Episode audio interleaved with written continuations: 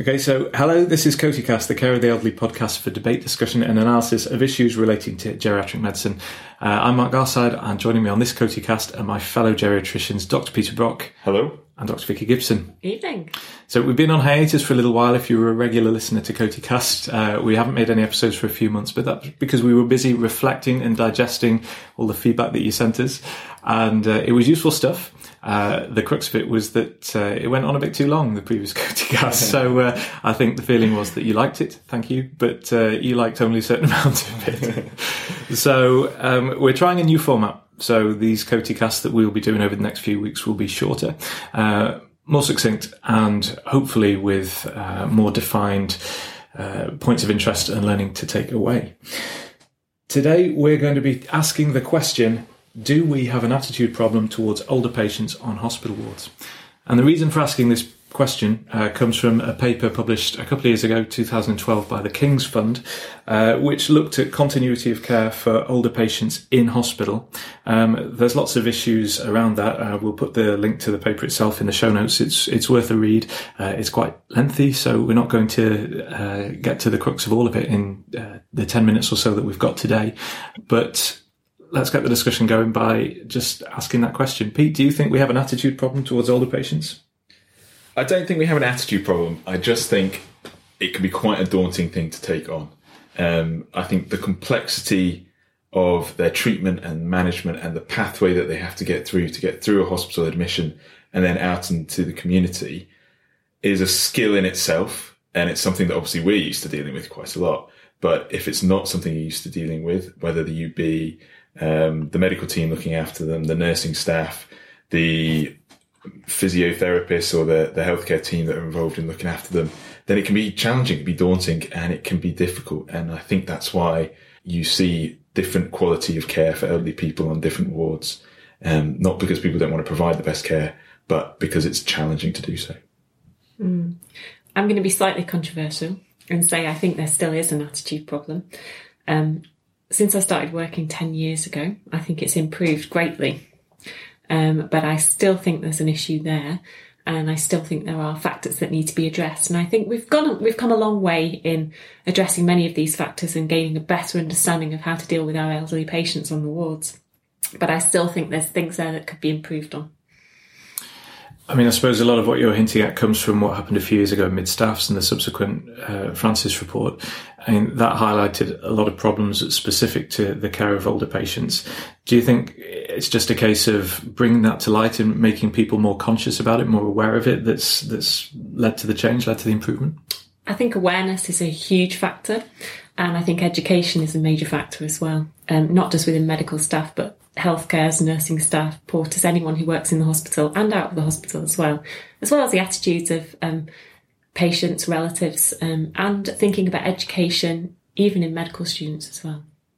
So what you're saying really is we need an organisation dedicated to educating people about the healthcare of older patients. That'd be lovely, wouldn't yeah, it? Yeah, following one of those existed. the purpose of this podcast, by the way, is to uh, encourage genuine debate, not just a self-serving thing to promote our own educational activities. Um, but I mean, what sort of things are the problem? I mean, what Pete, what, what have you experienced, sort of um, at the coalface on uh, on the ground that makes you think that there's a, a problem there?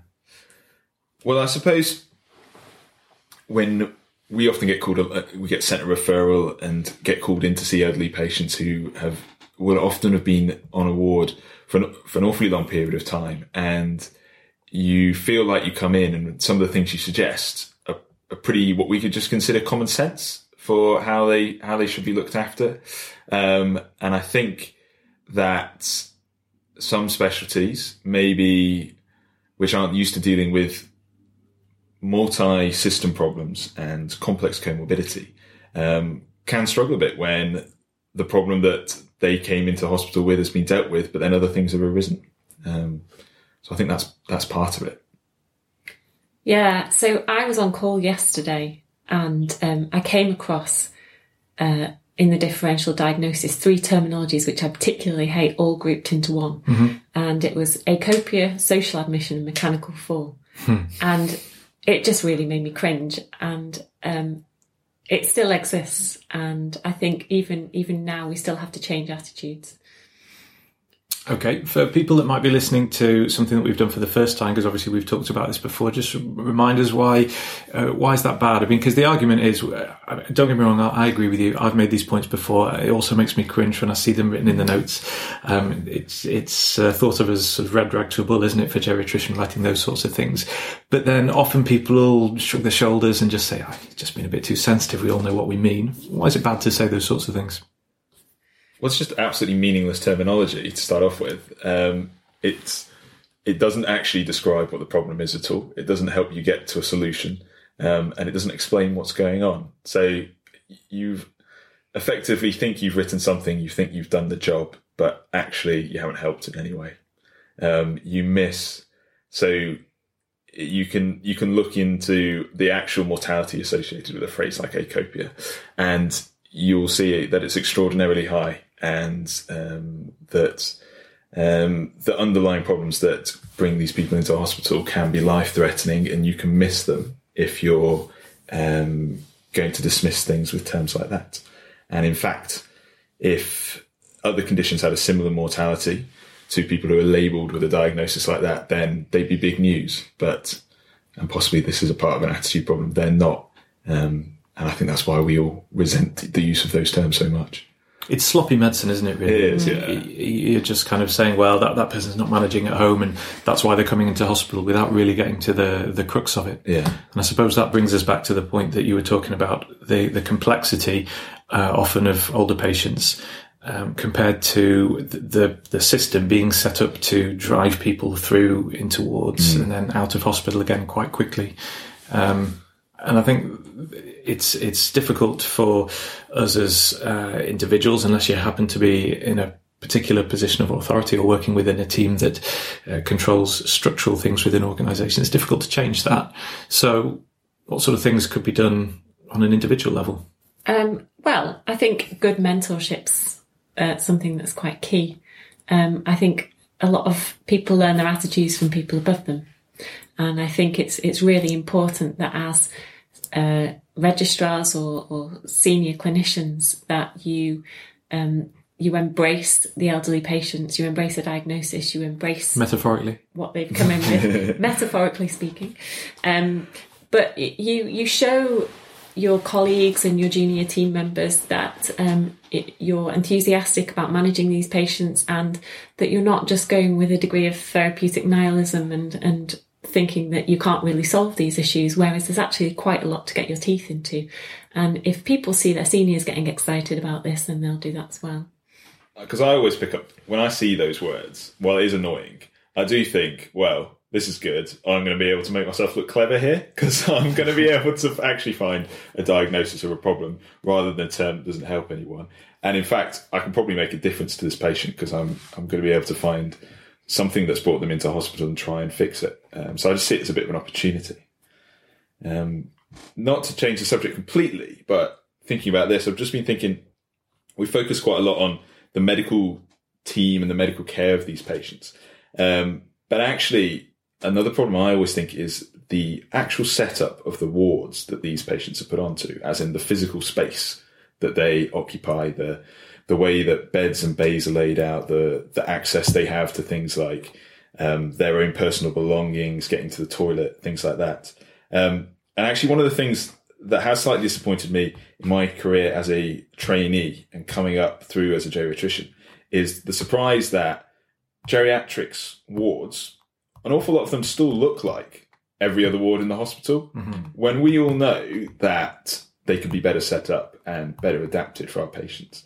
And I would hope, and I know it's as you were speaking about, some of these things are almost out of your control until you're you're very senior, even in management of the hospital.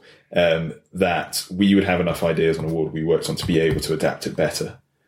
Um, I don't know what you guys think about the sort of physical space of the ward itself. Yeah, I mean, I agree. I mean, one of the wards I work on at the moment, we have um, a specialist um, dementia unit that patients can go to during the day, and it means they're calmer and it means they eat their meals better. Um, and even on the ward, we have those mitts that they can play with.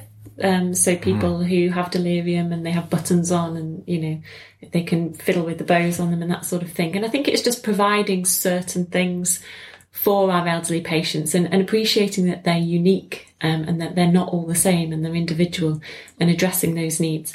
And you can do that from a junior level up. Um, you know, just because you can't don't have the power, like Pete said, to necessarily change these things, you can suggest change and you can influence the attitudes of people around you. Yeah, um, I think that that leads us nicely back onto something that was in that King's Fund report uh, from 2012, um, and uh, I'll just read you a paragraph of it quickly. It says. Uh, perhaps most importantly, despite any difficulties, ordinary human respect, kindness, and consideration shown on a personal level has an extraordinarily and disproportionately positive impact on the experience of patients and carers.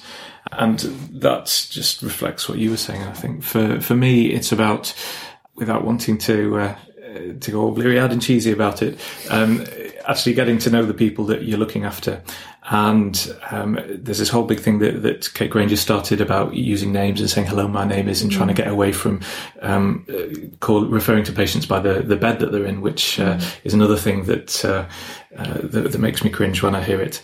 Um, but uh, equally, whilst whilst I don't do that and don't like that, I uh, struggle with names, remembering people's names. So I, I remember people visually, uh, and what helps me is when I'm taking history or when I meet somebody, just asking them what they used to do, and often that gives you that gives you a, a key to remember that person, and it just gives you that bit more of a personal connection with them. Mm. So you know the 90 year old lady in bed three with dementia becomes uh, the retired um, ballet dancer.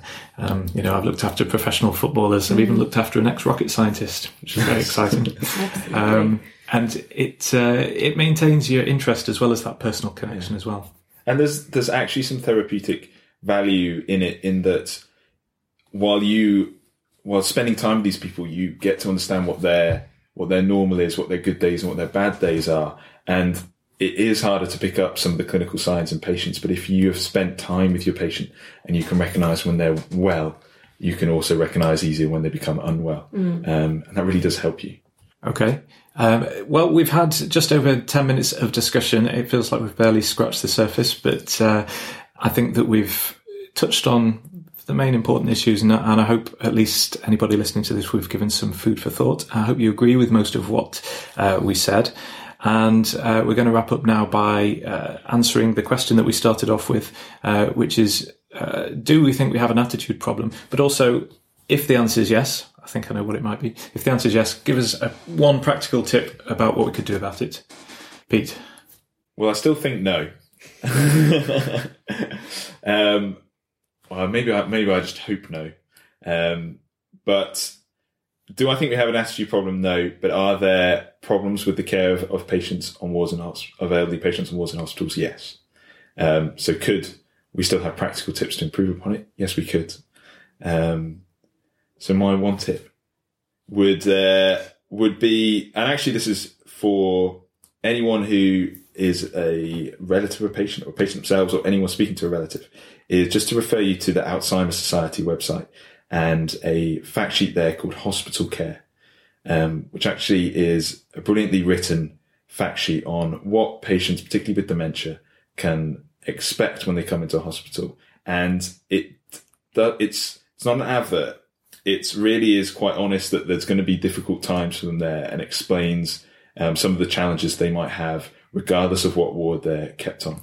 But it gives great advice for, um, for people who look at look after these patients, uh, for their relatives and their carers on how they can um, try and make the best of that time and, and, make it as comfortable for the patient as possible. Um, I bring it up because one, it's something you can refer relatives to, but also if you feel like you're a junior doctor stuck on a ward where no one has any respect for elderly patients, then if you want to start somewhere with some simple things that you can do, um, it's great to have a look at. So we'll pop the link for the website up on related to the CotEcast. Fantastic, thank you, Vicky. Do so, we have do we have a problem? I, I I I think we do still have a problem, but I think it can be changed. Um, and I think we're improving.